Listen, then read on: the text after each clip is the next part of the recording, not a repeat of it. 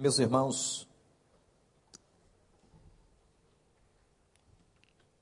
chego de uma mais uma viagem missionária e bastante preocupado com algumas coisas que vi no campo missionário, nos lugares por onde passei. Hoje à noite vou estar falando um pouco mais sobre isto mas encontrei realmente aquilo que estamos ouvindo daqui. Uma Europa em crise, o velho continente, um continente riquíssimo. Primeiro cheguei para encontrar nossos irmãos em Portugal, depois a Espanha. Tive a oportunidade de descer por Gibraltar e chegar à África, onde visitei os missionários, o missionário que está no Marrocos. Depois voltei para a Espanha, cheguei à França e a situação é muito grave. Não se fala noutra coisa senão na crise econômica, financeira, que abala toda a Europa. O desemprego já passou de 20%. Pessoas estão em pânico por causa das suas contas situação muito difícil num continente que foi permeado por guerras ao longo da história. E o Vaticano faz uma solução ou faz uma sugestão que tem remetido os pastores. Esta sugestão foi feita semana passada. A Apocalipse capítulo 13. Vejam, O Estado Vaticano, não precisa abrir a Bíblia agora. O Estado Vaticano sugere à comunidade europeia que um homem seja levantado como líder das nações.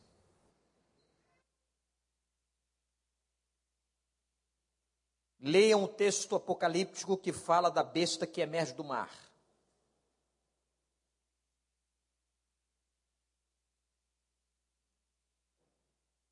Há muitos anos nós temos muitas poucas pregações sobre a volta de Jesus. Vamos ler o que está acontecendo na história, irmãos. Um dia perguntaram a Cristo quando se dariam essas coisas.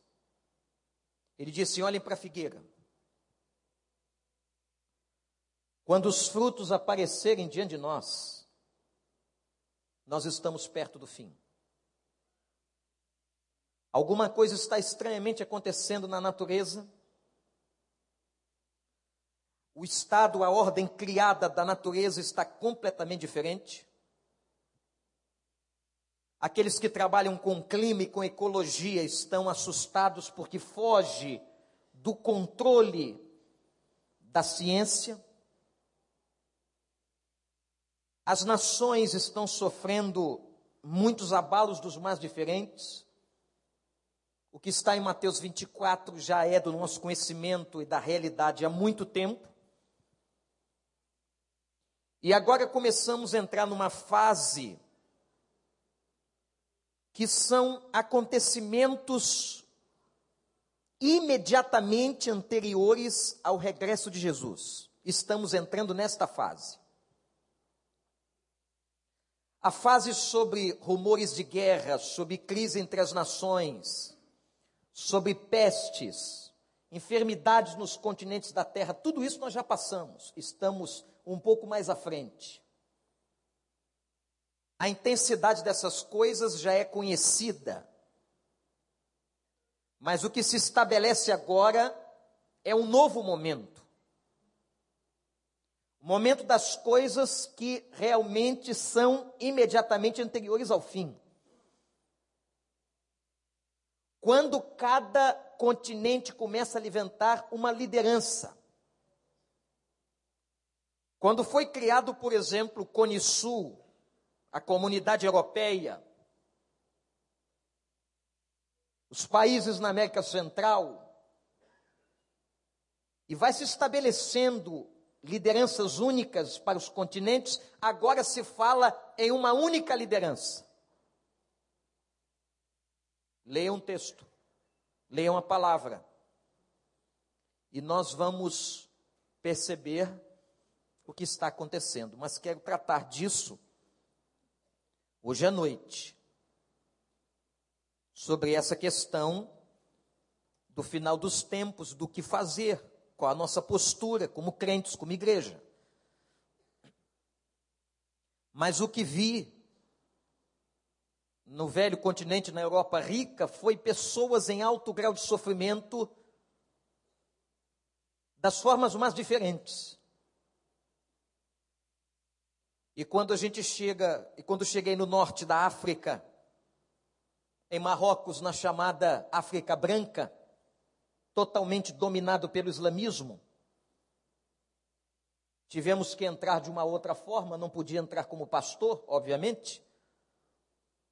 Num país de 47 milhões de pessoas, não há uma igreja cristã, nem católica. Uma.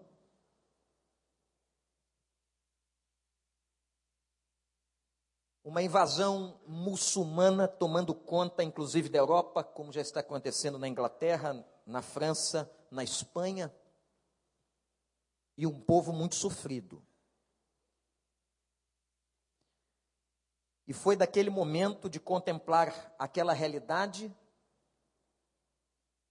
que nos leva e nos remete a uma análise do mundo, é que nós somos levados a olhar para a nossa vida. e você é levado a olhar para a sua vida, eu para a minha vida. Chegamos mais ao final de um ano. E como é que a gente resolve problemas que parecem impossíveis? Esse é o título da minha pregação hoje de manhã, que certamente não vai acabar hoje de manhã. Anote no seu coração como resolver problemas que parecem impossíveis. E talvez você hoje que está aqui, nesse culto, adorando ao Senhor, nesse clima já natalino, traga no seu coração alguns problemas que estão parecendo serem impossíveis de serem resolvidos. Eu oro e Deus não responde, Senhor. Senhor, esse problema já o carrego há tantos anos. Senhor, ninguém que eu procurei conseguiu resolver a crise. Ninguém. Nem o médico, nem o terapeuta, nem o amigo, nem o pastor, ninguém, Senhor.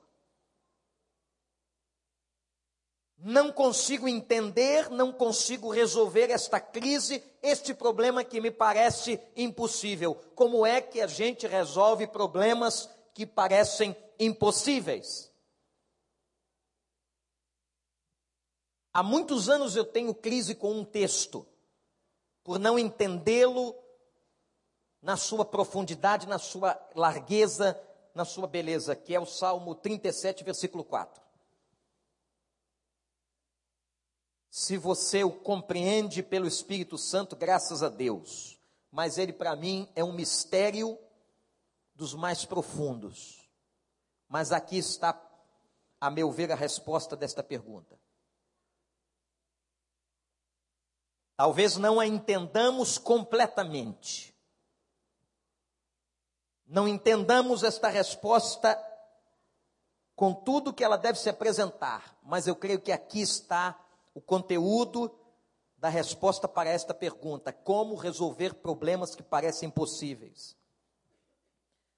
E isso tudo nasceu, gente, olhando aquela situação, aquele sofrimento, a agonia das pessoas o desemprego, o não poder comprar o essencial, estarem longe de Deus. Como que a gente resolve problemas assim? E eu trago para a nossa particularidade. Terminou mais um ano na sua vida e o problema está lá, a crise está instalada. Ou terminou mais um ano e aquela situação não se resolveu, não se resolve. Tem vários anos. Tem cinco, tem dez, tem quinze, tem vinte. E o Espírito de Deus começou a me mostrar algumas coisas nesse versículo. Eu quero passar a minha igreja. Eu quero passar vocês. Daquilo que o Espírito tem falado a mim. Para lhes entregar. E a primeira coisa que eu quero dizer, e eu queria que você escutasse com o segundo ouvido, o primeiro ouvido é aquele ouvido que a gente escuta e diz assim: Eu já ouvi isso, já ouvi. O segundo ouvido é aquele que você escuta e vai refletir sobre o que está ouvindo. E vai descobrir coisas novas do que está ouvindo. Primeira coisa que eu descubro aqui é que nós precisamos entrar na presença de Deus. O versículo 4 diz assim, do Salmo 37: Deleita-te no Senhor. Aqui está a crise. O que é isso? Porque ele diz que se eu me deleitar no Senhor, ele vai atender os desejos do coração. Olha que interessante. E agora a nossa cabeça é invadida com tantas ideias bíblicas, tantos outros textos, tantas outras passagens que a gente conhece. Mas como é isso, Senhor? A tua palavra diz que se eu me deleito no Senhor, o Senhor ouve a minha oração, atende os meus desejos, escuta os meus pedidos. Então, o que é se deleitar no Senhor? O que é se deleitar no Senhor? Se se deleitar no Senhor é a resposta, é o caminho para resolver problemas impossíveis, o que é isso? Se deleitar no Senhor, a origem hebraica desta palavra é como a palavra brincar. Interessante.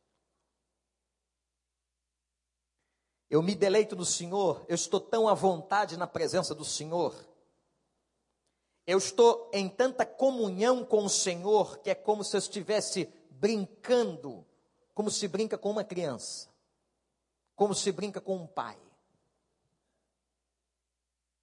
Deleitar-se no Senhor, começando uma análise etimológica da palavra, do significado da palavra deleitar-se, é estar tão intimamente na presença dEle, como se nós estivéssemos totalmente expostos, abertos, sem qualquer reserva, sem qualquer bloqueio, sem qualquer parede na presença do Senhor.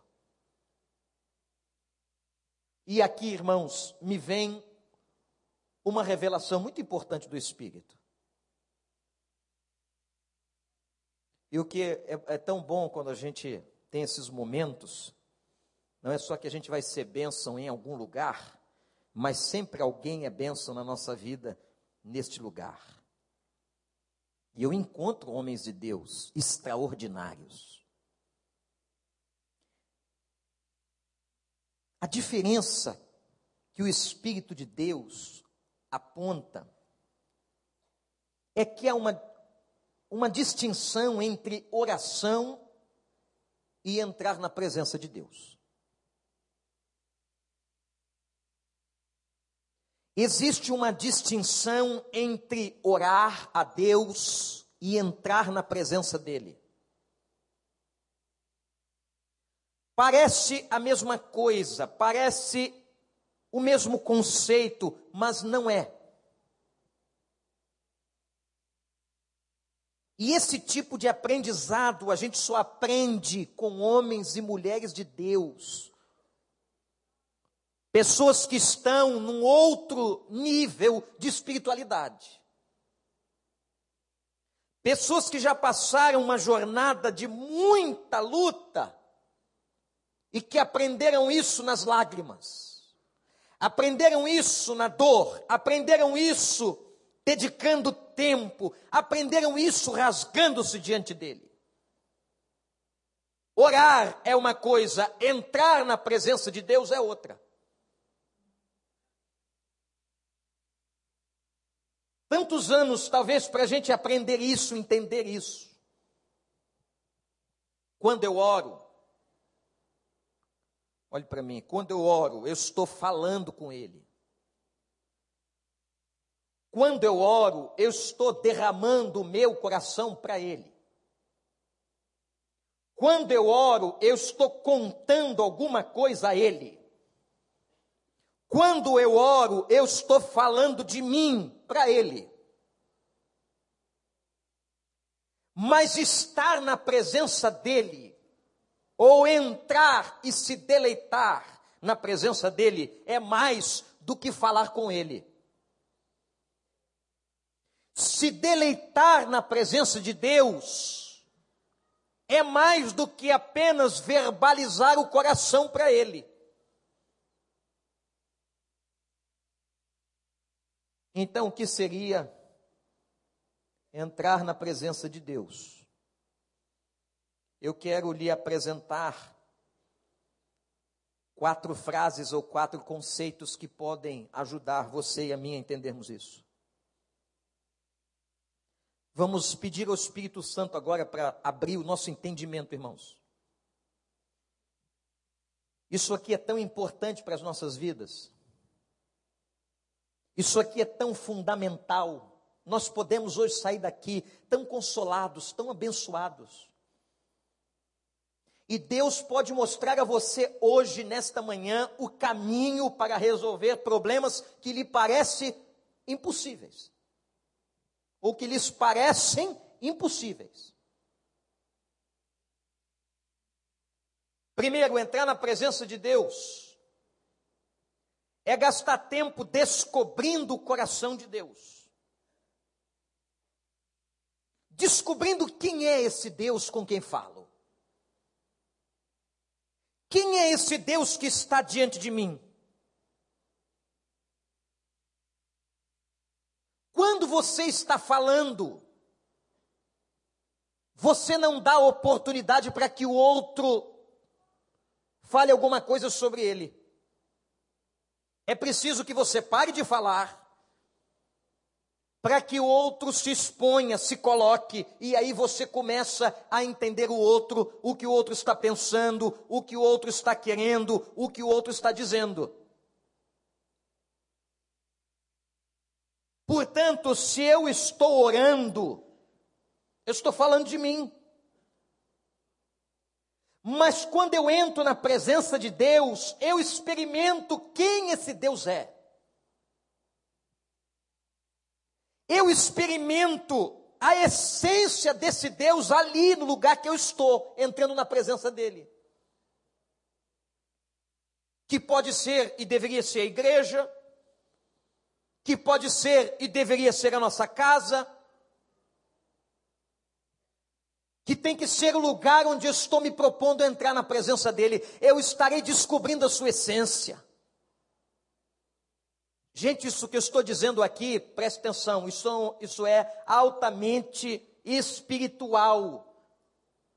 Isto pertence à ordem da íntima espiritualidade. Eu estar em contato com a grandeza de Deus, com as características de Deus. Então, naquele momento, na presença dele, eu o experimento enquanto um Deus de amor, enquanto um Deus de misericórdia, enquanto um Deus fiel, enquanto um Deus sábio. Estar na presença dEle é estar em contato com a essência de Deus. E ouvindo alguns depoimentos de gente que entra na presença de Deus, você pode. É curioso o que eu vou dizer aqui, Você pode ser crente muito tempo e não entrar na presença de Deus. Você pode saber orar muito tempo, conhecer tudo sobre teologia da oração, ler todas as passagens do Novo Testamento que ensinam a orar e você não entrar na presença de Deus. Porque entrar na presença de Deus é algo tão singular, tão diferenciado que nós entramos em contato com a essência do Senhor. Por isso que alguns às vezes eles choram. Porque eles ficam em contato com aquele amor, com aquela misericórdia, com aquela graça. Eles começam a ver quem esse Deus é, eles começam a enaltecer. Observem, observem, as grandes orações na Bíblia começam quando seus autores exaltam a Deus. Eles começam assim: Deus grande e temível, Deus de misericórdia, Deus de graça. Quando Jeremias ia orar, quando Isaías ia orar, quando Neemias foi orar, eles começam exaltando, eles entram na presença de Deus e a primeira coisa com a qual eles se deparam é com o Deus da essência e com a essência de Deus. E a primeira coisa que Jesus nos ensinou a fazer quando nós formos orar na presença dele é dizer: Pai nosso que estás nos céus, santificado seja o teu nome. É contato com a santidade de Deus. Isso não é uma tese, isto é uma experiência. Isso não é um postulado acadêmico, isto é uma experiência com Deus. Alguém que não apenas diz santificado seja o teu nome, mas alguém que entra na presença de Deus e vê e sente e percebe espiritualmente a santidade dele. Ele é santo. Os irmãos estão me entendendo?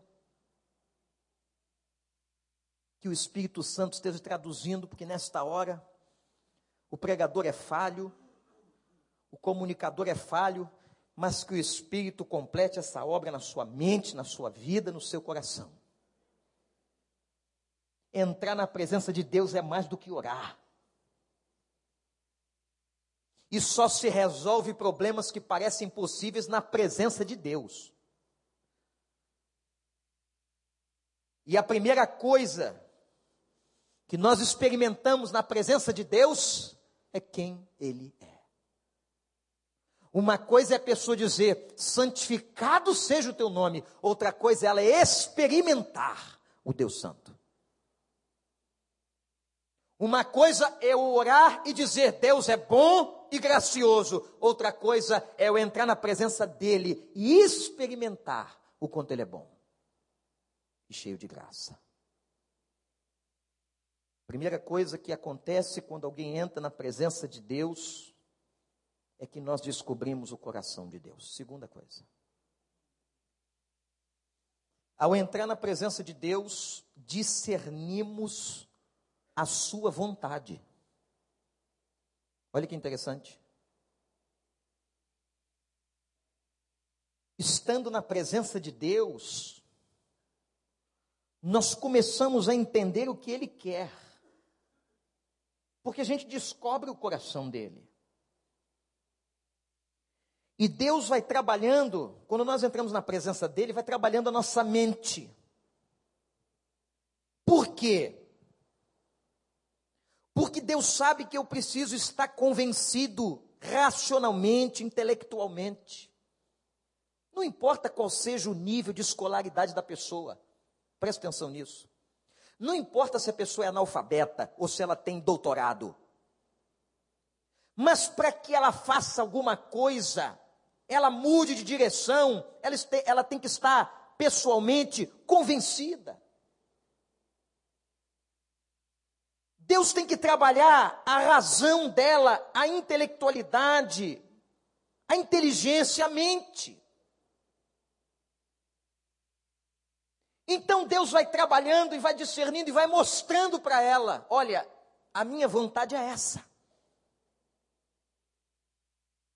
E a vontade de Deus passa a ser algo que nós cremos, algo claro, nítido, visível, mas isso só se encontra na presença de Deus. Não adianta você ficar orando e pedindo a Deus assim: Senhor, eu quero a tua vontade, eu quero a tua vontade, eu quero a tua vontade, eu quero a tua vontade, mas você não entra na presença de Deus para discernir a vontade de Deus. Quando nós entramos na presença de Deus, Deus começa a se revelar e revelar o que Ele quer. Terceiro, quando nós entramos na presença de Deus, que é muito mais do que orar, nós ouvimos o Espírito. Sabe por que, que muita gente não ouve o Espírito? Porque seu nível de espiritualidade é raso. Então ela fica confusa. Isso aqui é Deus ou não é Deus? É a voz de Deus ou é a voz do meu coração? É a voz de Deus ou é a voz do diabo? De quem é essa voz? Quem é que está falando? Vocês não conhecem gente assim? Mas quando eu entro na presença de Deus, isto é mais profundo, então eu vou começar a entrar em contato com essa voz espiritual, real, clara do Espírito. Como o pastor Fausto pregou no aniversário da igreja, ouçam o Espírito, usando a temática da última Aliança Batista Mundial em Honolulu, no Havaí. Ouçam o Espírito. Como se Deus estivesse dizendo aos seus filhos, às suas igrejas, ao mundo, o seguinte: ouçam o meu espírito, ouçam o meu espírito, eu quero falar com vocês, ouçam o meu espírito, ouçam o meu espírito. Irmãos e irmãs, Deus quer falar, vamos ouvir o Espírito.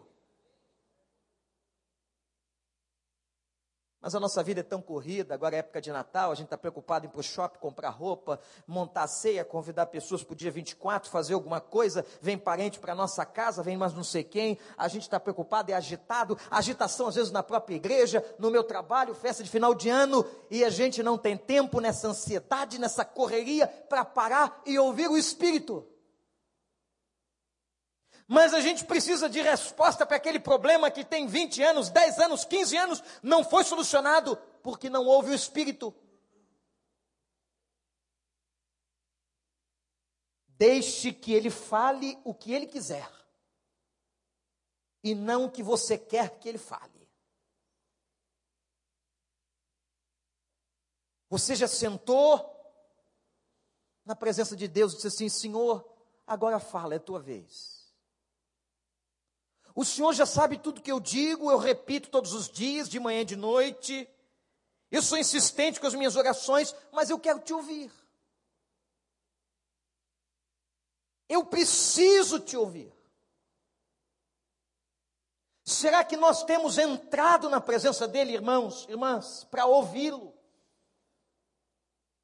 Pare de falar, deixa ele falar. Deixa ele falar. E para isso a gente tem que estar em contato com Ele, na presença dEle, experimentando a sua essência diante de nós, sabendo quem é que está diante de nós, com toda a reverência, discernindo o que Ele quer e ouvindo Sua voz. A quarta coisa que acontece na presença de Deus. Estão anotando? Primeiro, nós descobrimos o coração dele. Segundo, nós discernimos o que ele realmente quer. Terceiro, nós ouvimos o Espírito. E quarto, nós entramos em contato com o seu poder. Errais não conhecendo as Escrituras, nem quem conhece o versículo, nem o poder. Deus nos convida a termos uma experiência com o seu poder. E o que eu tenho aprendido, irmãos, é que isto não é pontual. isto é, entrar em contato com o poder de Deus, não é pontual. É um convite permanente a uma experiência singular de poder na nossa vida. Eu quero e eu sei que você quer o poder de Deus na sua vida todos os dias. Sim ou não? Sim ou não? Eu quero ter uma experiência com este poder o tempo todo. Eu quero ter uma experiência com este poder a toda hora, porque este poder sobrenatural é força de Deus em nós. Aleluia. Este poder sobrenatural é força de Deus em nós. O que é o poder de Deus? É a força dele em nós. E essa força é tão grande, é tão explosiva, é tão impactante que se ele quiser, e se ele derramar, essa força pode curar, essa força pode tratar, essa força pode alongar, essa força pode fazer na sua vida aquilo que lhe parece impossível, porque nada é impossível aquele que crê, nada é impossível pelo poder de Deus. Tudo posso naquele que me fortalece. Os irmãos estão percebendo o quanto nós estamos distantes da presença de Deus. Que coisa estranha. Dizer isso numa igreja, que as pessoas têm o Espírito Santo. Mas o Senhor está dizendo para nós que nós precisamos nos aproximar da presença dEle. Nós não estamos falando de oração, nós estamos falando de um tempo na presença dEle. E agora vem o entendimento e a clareza sobre uma passagem, outra passagem, que diz respeito ao jejum. Quando Jesus disse que problemas muito graves são tratados com jejum e oração,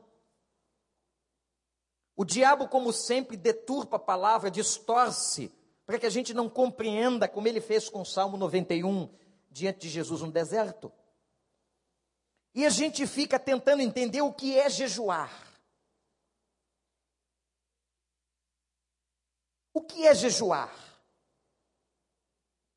É uma dieta?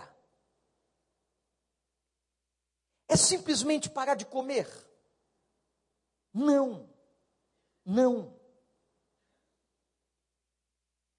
Jejuar, meus irmãos, é quando eu entro na presença de Deus de uma tal maneira que não há tempo para outra coisa, até de alimentar eu me abstenho.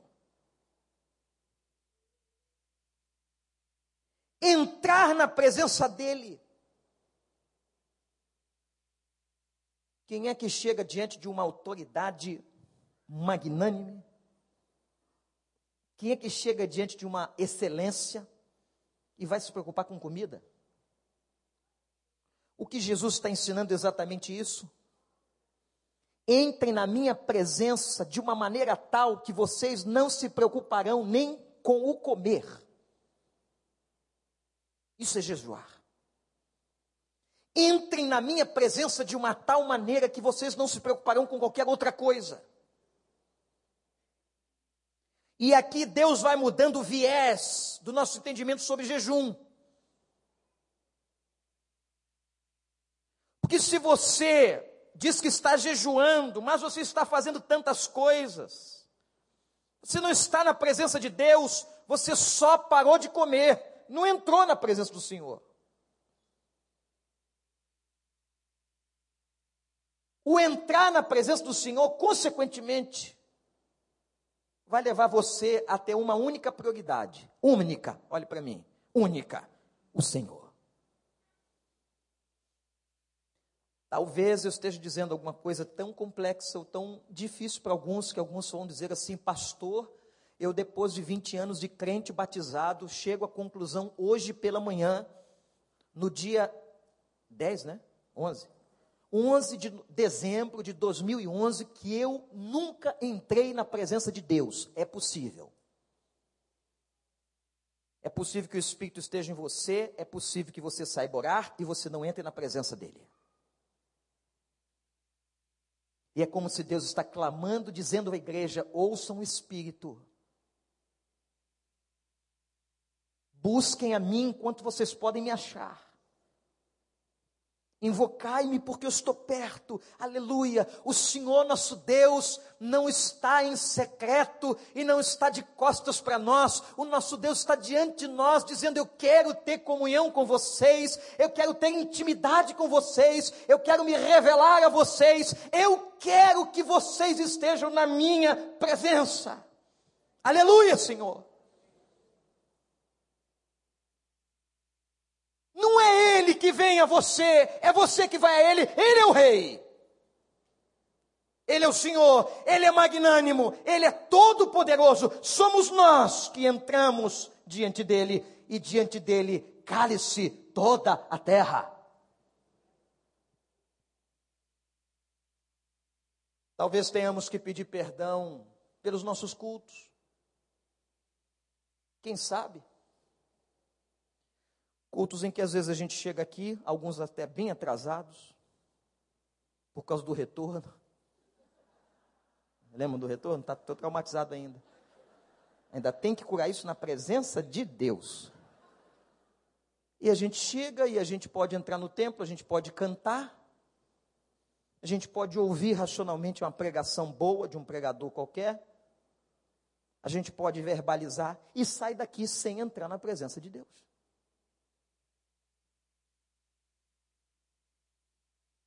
Você pode ter o seu momento devocional, você abre a sua Bíblia, você lê uma passagem, você faz uma oração e você diz: Estou garantido para o dia. Já fiz a minha devocional, li a palavra para hoje, estou protegido. E você não entrou na presença de Deus. Esse assunto de presença de Deus é mais sério e mais profundo do que a gente possa imaginar, irmãos. Quando eu estou entrando na presença dele, eu estou dando prioridade a ele total, e vai acontecer algo impressionante. Ele vai derramar uma paz inconfundível.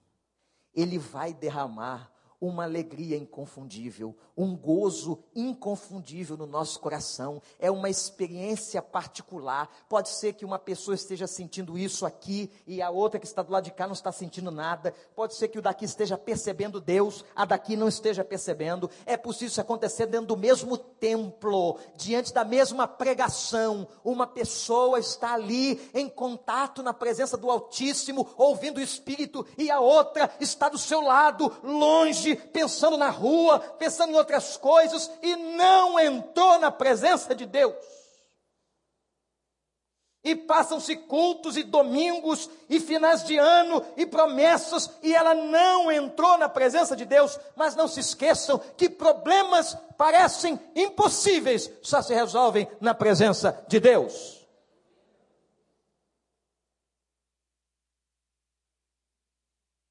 Quais são as respostas que Deus pode nos dar quando entramos na presença dEle? O Espírito me mostrou oito. Olha, isso não vai acontecer aqui. Não vai acontecer.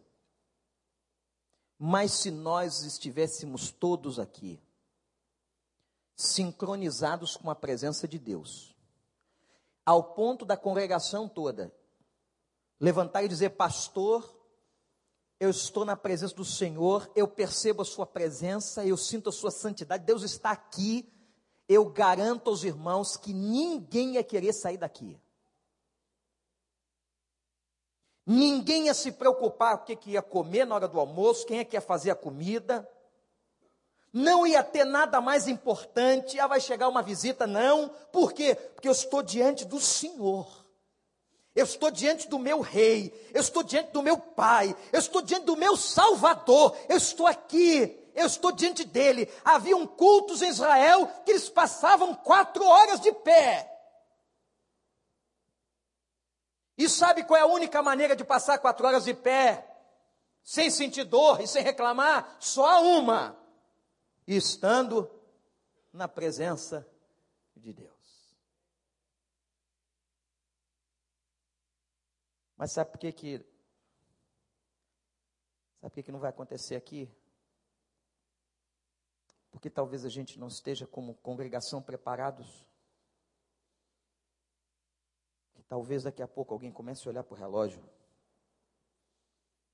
e tenha que sair. E comece a dizer assim: a pregação desse pastor está muito longa. E aí o diabo começa a mandar suas mensagens, suas flechas, seus dardos, para desviar sua atenção. Talvez uma mensagem no telefone que devia estar desligado, a não ser que você seja médico, ou trabalhe em área de urgência, e você está se comunicando pelo MSN com gente dentro do templo, às vezes. Às vezes a gente sabe de casos de gente passando mensagem para outro que está no templo e para onde vai a presença de Deus. Eu queria ver se a Dilma entrasse aqui e quisesse falar com você, se você ficar na cara dela com o telefone em operação. Espera aí, dona Dilma. Não ia não, porque ela é presidente da nação. E tem que ter respeito pelas autoridades, segundo a palavra. Você ia parar. Você ia desligar o celular você ia desconectar e depois ia dizer lá fora: Mãe, sabe onde com quem eu tive? Tu não vai nem acreditar. Tive com a Dilma Rousseff, presidente da nação, e perante o Senhor. E o que a gente faz na presença do Senhor? Eu imagino que hoje, dia da ressurreição, dia do Senhor, que a gente devia acordar. Sabe quando você tem alguma coisa, cada um tem uma característica, mas quando tem uma coisa muito importante para fazer no dia seguinte, dá aquela ansiedade no coração. Alguns acordam até mais cedo, sem relógio. Quem aqui acorda mais cedo, sem relógio, quando tem um compromisso importante no dia seguinte? Olha lá. Não sou só eu que sou ansioso, não. Olha, tem um monte de gente comigo, graças a Deus. A gente não precisa nem de relógio. Domingo devia ser aqueles dias que a gente não precisava de relógio para levar e levantar e dizer para a nossa família, para as pessoas o seguinte: alegrei-me quando me disseram, vamos à casa do Senhor. Só de escutar isso eu me sinto alegre e feliz. Alegrei-me quando me disseram: vamos à casa do Senhor, vamos na presença dEle, nós vamos estar na presença do Rei, vamos com alegria, vamos todos e vamos ficar o tempo que Ele quiser na presença dEle. Que maravilha seria, irmãos. A nossa vida seria completamente diferente, olha para mim. A sua vida seria completamente diferente. A minha vida seria completamente diferente. Ah, como nós estamos longe do que significa entrar na presença de Deus. Aí, porque a gente não entra, a gente fica no, no raso, Aí a gente fica muito reclamão, fica carnal, se preocupa com picuinhas, se preocupa com coisa pequena. E vive nessa carnalidade.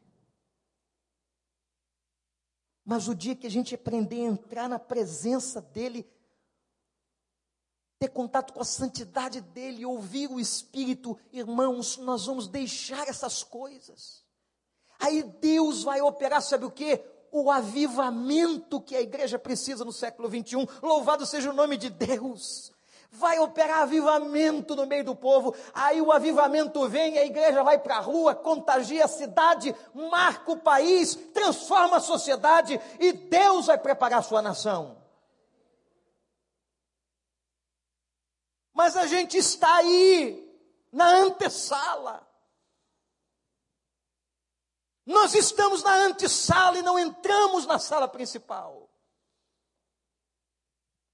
E eu tenho certeza que vocês que estão aqui, coração sincero, gente boa, que você quer entrar na sala principal, que você não quer migalha espiritual, mas que você quer estar com Ele, você quer ter uma vida transformada, você quer estar com o Senhor, vivendo santidade de vida. Eu sei disso.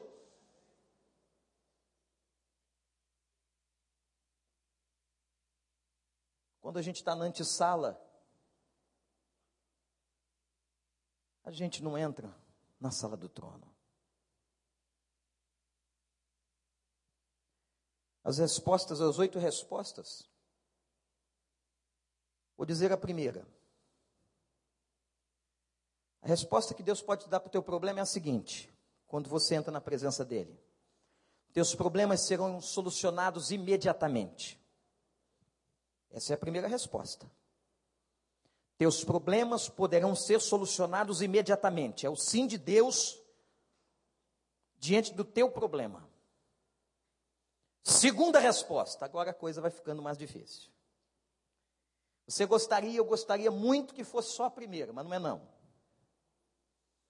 A segunda resposta que Deus pode te dar, que os teus problemas serão solucionados depois, por razões da minha soberania. Isto é, eu não posso te atender agora por questões minhas, Deus. Por propósitos que eu ainda tenho, por desígnios que eu tenho. Então, eu não posso te responder agora. Eu não posso te atender agora. Eu não posso solucionar o teu problema agora. Terceira resposta que Deus pode te dar. Teus problemas serão solucionados depois, porque você ainda não está preparado. Você ainda não está pronto Você ainda não está no ponto, você ainda precisa deste problema. Que estranho. Irmãos, tem pessoas, vou dar um exemplo aqui, que às vezes ficam pedindo prosperidade financeira. E Deus não dá, porque sabe que depois esta pessoa que tiver um pouquinho mais, não precisa ser muito não, um pouquinho mais de dinheiro, abandona a casa do Senhor. Eu conheço alguns, aliás, já a essa altura da vida, não alguns, mas muitos, que quando eram mais pobres, eram fiéis na casa de Deus. Não perdiam os cultos, serviam na obra, mas eles enriqueceram, ganharam riqueza. E aí você pergunta, mas meu irmão, você está onde? Ah, pastor, agora eu comprei um sítio. Eu tenho que cuidar do sítio. Parece aquela passagem na parábola de Jesus.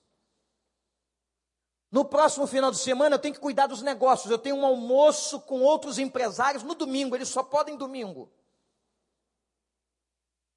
Eu não posso servir ao Senhor porque eu agora estou com tantos afazeres e na cabeça dele está dizendo assim: que são muito maiores, que são muito melhores, que são mais importantes, eu estou com outros afazeres e eu não posso agora dedicar a minha vida na recepção da igreja, por exemplo, pastor.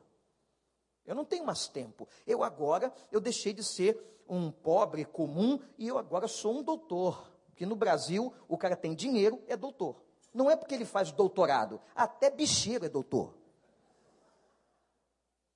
Compra três anéis, quatro cordões. Você vê logo quando o cara é emergente pobre.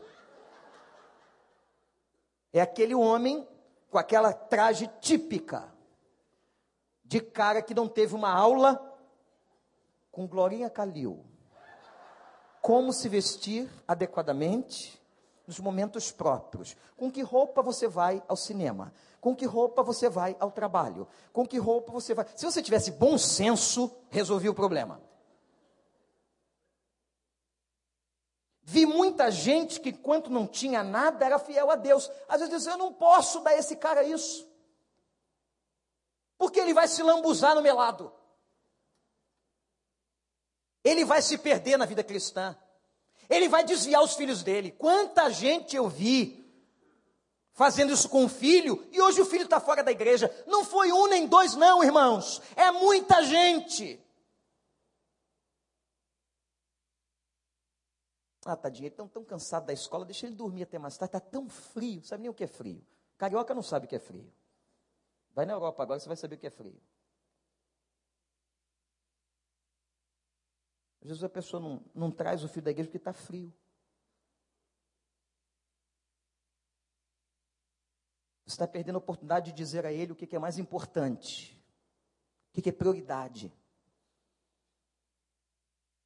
Quando a gente entra na presença de Deus, Deus pode dizer assim sobre o seu problema: Eu não posso te responder e resolver esse problema agora porque você ainda não está preparado. Quarta resposta. O que você está pedindo, o que você está pedindo não está de acordo com o que eu tenho para você. Eu tenho um outro projeto e o que você está me pedindo não está de acordo. Agora, atenção, você pode até fazer o que você quer. Você pode fazer o que você está planejando. Deus te deu arbítrio, não vai te impedir, não. Vai tomar a decisão que você quiser tomar. Mas ele está dizendo assim, quando você ouve o Espírito: não faz isso, não, não faz, não. Porque o caminho que eu tenho para você é outro, é outra direção. Mas você está teimando, você está insistindo, e Deus está dizendo: não faz, não. A quinta resposta que Deus pode te dar para o problema. O que você está pedindo, eu não posso te dar, porque contraria a minha palavra. Você está pedindo alguma coisa contrária à palavra de Deus. Como aquela oração do cara que queria ser promovido e disse: Senhor, eu preciso daquele cargo. Que o Senhor tire todos os empecilhos, inclusive aquelas pessoas que estão naqueles cargos. Tira, pisa, destrói, mata, fere e dá o teu servo, porque eu sou cabeça e não sou cauda. Em nome de Jesus. Quer dizer, Deus vai machucar o outro, pisar, causar desemprego, sofrimento, para te dar o um emprego, para te dar a cabeça que você quer. Ou então, como uma vez, alguém que queria muito, em nome de Jesus, em oração, casar com aquela pessoa, mas que era casada. É um pequeno detalhe. Estamos num país monogâmico, que a gente, como igreja, respeita as leis do Estado e bíblicas. Deus pode não te dar, porque o que você está pedindo é contrário à palavra. Você está pedindo algo que é injusto, algo que vai destruir, que vai machucar você e a outros. Sexto, não vou te dar o que você está pedindo porque vai te fazer mal. Como uma criança que pede alguma coisa e não sabe que vai fazer mal. A criança quer pular do, da janela do prédio. Ela não tem noção de altura. Ela vai se machucar. Ela quer colocar o dedinho na tomada da parede. Ela não tem noção. Quantas vezes você está pedindo alguma coisa a Deus, olhe para mim, que você vai se machucar. E Deus está dizendo assim: eu não vou te dar porque você vai se machucar, meu filho. Às vezes eu falo isso para o Gabrielzinho assim mesmo. Assim, com essa tonalidade. Eu não vou te dar porque você vai se machucar. Você não pode brincar com facão, você vai se cortar. Às vezes nós estamos pedindo alguma coisa a Deus que nós não sabemos, porque na nossa imaturidade a gente não enxerga o amanhã, e Deus está dizendo: Eu não vou te dar porque você vai se machucar. Guarda isso na tua cabeça. Você pode se machucar.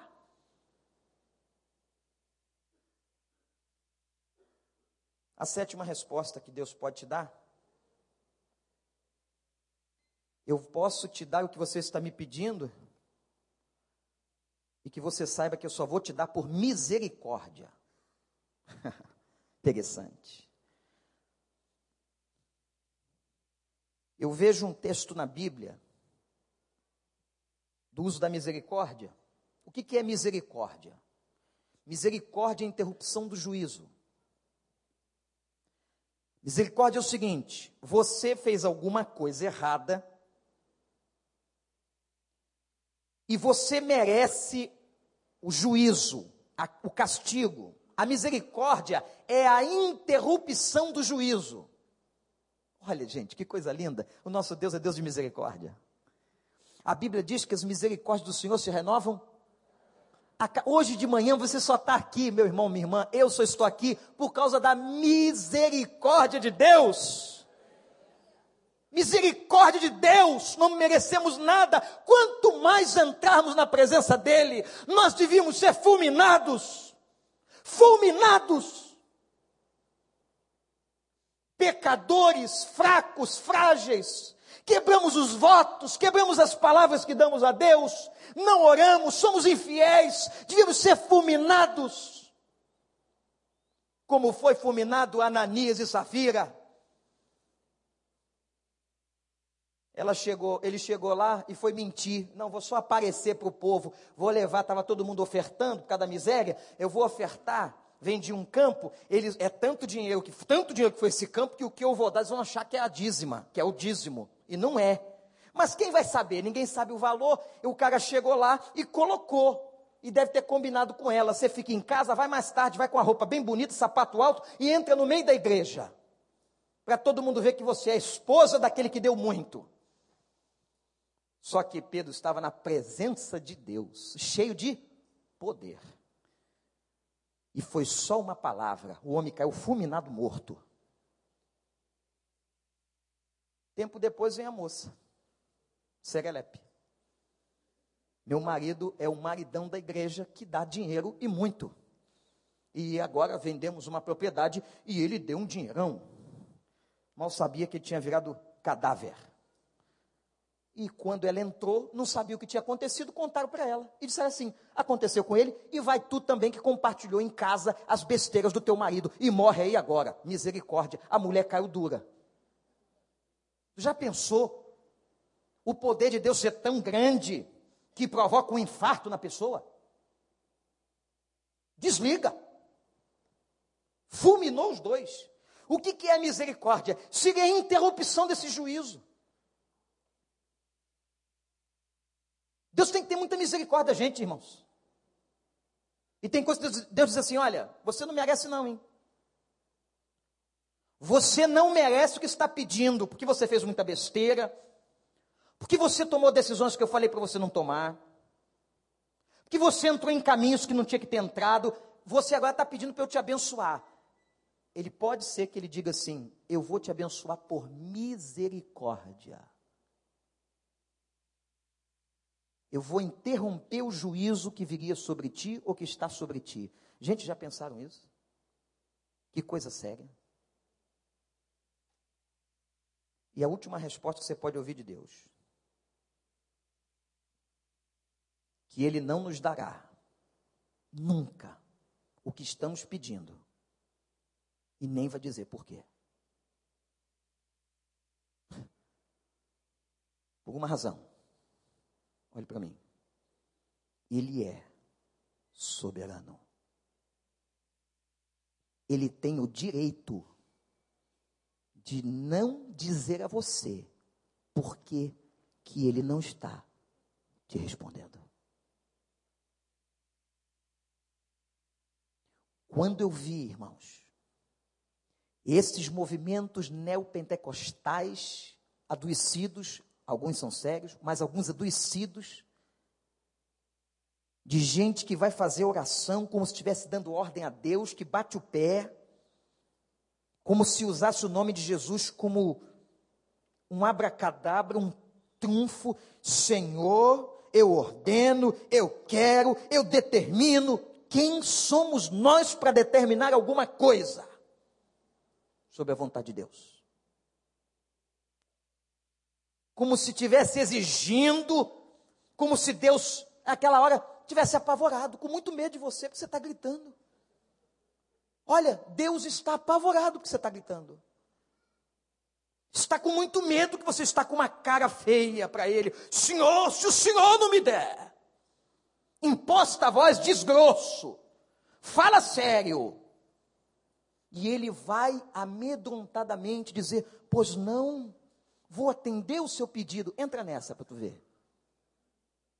Vai ficar na beira da estrada, gritando, perde a voz, com calo nas cordas.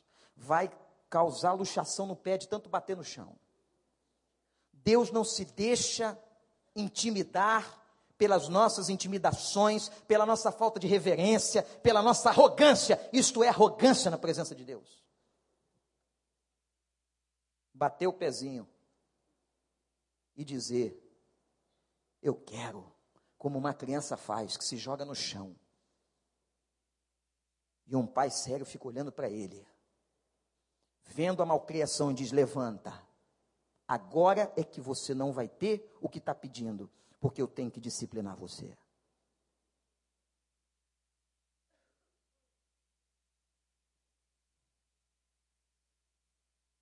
Portanto, é na presença de Deus que a gente descobre a vontade dele. E último ponto. Quais são as consequências quando eu descubro essa vontade? Quais são as consequências quando eu entro na presença de Deus? O que acontece com a minha vida quando eu entendo o que é a presença de Deus? Quando eu ouço o Espírito?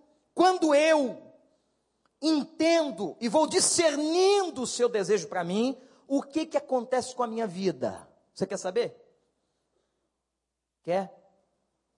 Hoje à noite eu vou continuar a pregação. E se você quiser voltar para entrar na presença de Deus coletivamente, venha. Não sei o que é de mais importante para você fazer hoje de noite. E é dia, inclusive, de trazer gente para a casa do Senhor que não conhece essa palavra que está indo para o inferno e mora do lado da sua casa. Vamos orar, irmãos. Em nome de Jesus aqui, ninguém se movimente agora. Só os meninos da adoração. Você está ouvindo esta palavra. Eu tenho total convicção que veio da parte de Deus para nós. E nós vamos pedir a Deus que nos ensine a entrarmos na presença dEle. Vamos pedir a Deus que Deus perdoe Quantas vezes nós estamos e viemos na igreja e nós não entramos na presença dEle? Vamos pedir perdão, porque nós ainda temos que aprender muito sobre a presença de Deus. Mas vamos dizer a Ele, Pai, eu preciso, Pai, da Tua presença. Uma vez Moisés orou e disse: Pai, se o Senhor não estiver conosco, nós não vamos a lugar algum. Diga isso a Deus. Você que está trazendo um problema que te parece impossível, diga a Ele: Pai, eu quero estar na tua presença, eu quero descobrir a tua palavra, eu quero ouvir o teu espírito, eu quero discernir o que o Senhor tem para mim. Eu quero encontrar as respostas. Eu quero saber como fazer. Meu irmão, minha irmã, você só vai conseguir isso na presença de Deus. É mais do que oração. É mais do que lendo Bíblia. É mais. É estando na presença de Deus. Vamos pedir a Deus que nos ensine a entrar na Sua presença. Que nós possamos dar prioridade à presença de Deus na nossa vida. Os problemas que você está vivendo hoje, meu irmão, minha irmã, deleita-te no Senhor, e Ele vai satisfazer os desejos do teu coração. Só na presença de Deus é que a gente vai ter resposta dos nossos problemas que parecem impossíveis. Você orou, orou pedindo a Deus que Deus te ensine a entrar na presença dEle.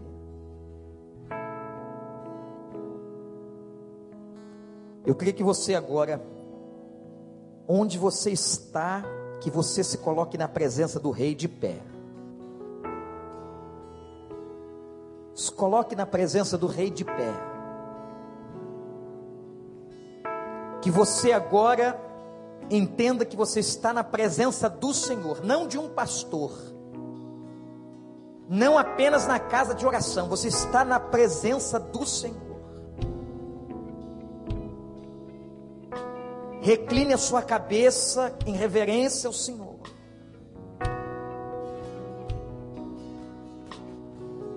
E diga agora: santificado seja o teu nome, Senhor. Engrandecido seja o teu nome. Me faz ter experiência com este poder, com esta santidade, com essa justiça.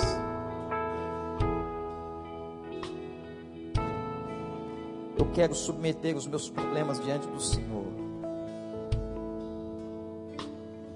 Eu quero aprender a entrar na tua presença, Senhor. E tenha certeza, meu irmão, minha irmã, que as mãos dele estão estendidas para te abençoar. Ele é Pai e ele não dá pedras no lugar dos pães. Você creia nisso agora na presença dele, de pé, abre os seus olhos e cante a ele, cante para ele, da melhor maneira que você pode cantar, como se você nunca tivesse cantado esta canção. Cante para ele, dê o coração, dê o seu interior nesta canção a ele, nesta convicção. Vamos adorar na presença dele na presença do Senhor há louvores. Ele gosta de nos ouvir cantar. Ele gosta de receber louvores. Porque nós precisamos louvá-lo. Vamos fazer isso agora? Com toda reverência, de todo o coração, entregando a Ele o melhor que nós temos. Se o sol se for e a noite Fala com ele, fala com ele. Tu és quem me guia. Estamos falando com Deus cantando. Se a tempestade me alcançar, tu és meu abrigo.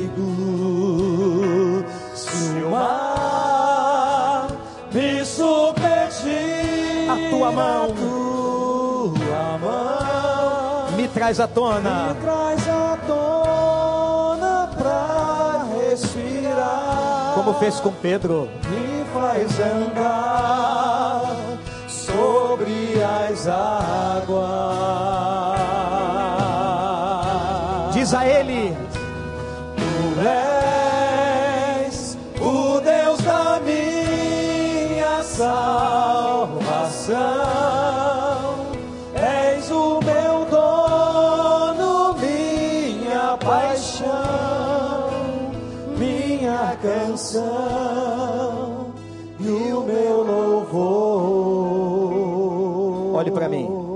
Antes da gente começar a cantar, eu quero dizer uma coisa a você. Talvez hoje de manhã você não vai sair daqui com problema resolvido, certamente. A menos que Deus tenha dito a alguém aqui hoje, imediatamente eu resolvi o seu problema. Mas o que Ele está nos ensinando hoje de manhã? A como chegarmos à resposta, a como, a como encontrarmos a solução para problemas que parecem impossíveis, e a solução é a convocação para que toda a igreja, para que eu e que você entremos na presença de Deus. Então você vai ter que ir para casa, você vai ter que gastar tempo. Você quer a resposta? Vai ter que investir, vai ter que estar diante do Senhor, vai ter que ser alvo da misericórdia, vai experimentar essa graça. E aí, você e ele, fechando a porta do quarto, vocês sozinhos, sozinhos, você e ele, ele vai se revelar a você e ele vai mostrar a você qual é a solução desse problema que parece impossível. Quem sabe esta solução vai ser o consolo dele à tua vida? Eu não sei. Deus está nos dizendo qual é o caminho. Louvado seja o Senhor. Vamos continuar a nossa canção. E agora eu quero convidar a gente a cantar isso como igreja, dando as mãos a quem está à nossa direita, à nossa esquerda. Faz isso agora. Faz isso agora. Como igreja, como povo, nós estamos aqui em adoração coletiva. É a igreja do Senhor clamando e louvando a Ele. Vamos dizer a Ele, vamos falar com Ele, que ninguém aqui fique sem dar a mão a alguém em algum lugar deste santuário. Vamos lá. Robson, chega para cá. Se o sol se for e a noite chegar, tu és quem me guia. Se a tempestade me alcançar, tu és Diz para Ele, o meu abrigo. meu abrigo. E se vierem os problemas? Mar e submergir, me submergir, aí vem a mão do Senhor, a mão a mão do Senhor, e vai te fazer andar mesmo diante das lutas, dos problemas, mesmo diante da dificuldade. Diz a Ele: Tu és o Deus da minha salvação. És o Deus da minha salvação. Do fundo da alma, és o meu És dono. o meu dono, És a minha paixão. minha paixão, minha canção e o meu louvor. Aleluia. Glorifique. Louvores sejam dados ao nome de. Lodo- Louvores sejam dados ao nome de Yahvé. É isso que significa. Aleluia.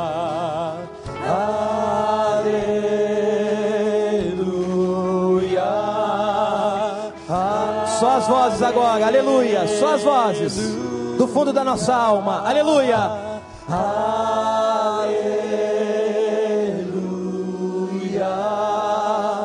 Aleluia. Aleluia. Aleluia, Senhor, aleluia, Senhor, aleluia, Senhor, aleluia, Pai.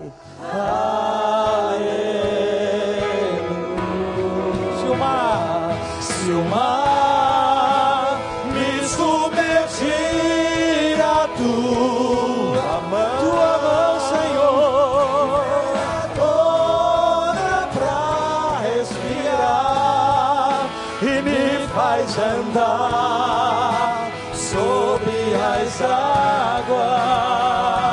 Declare ao Senhor: Tu és o Deus da minha salvação. És o Deus da minha salvação.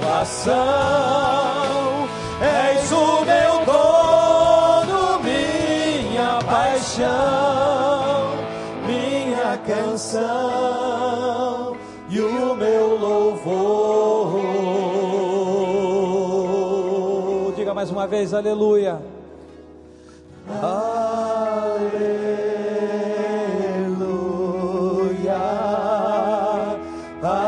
Solte a mão do seu irmão agora, solte a mão. E diga aleluia. Aleluia. Louvor seja dado ao nome de Yahvé.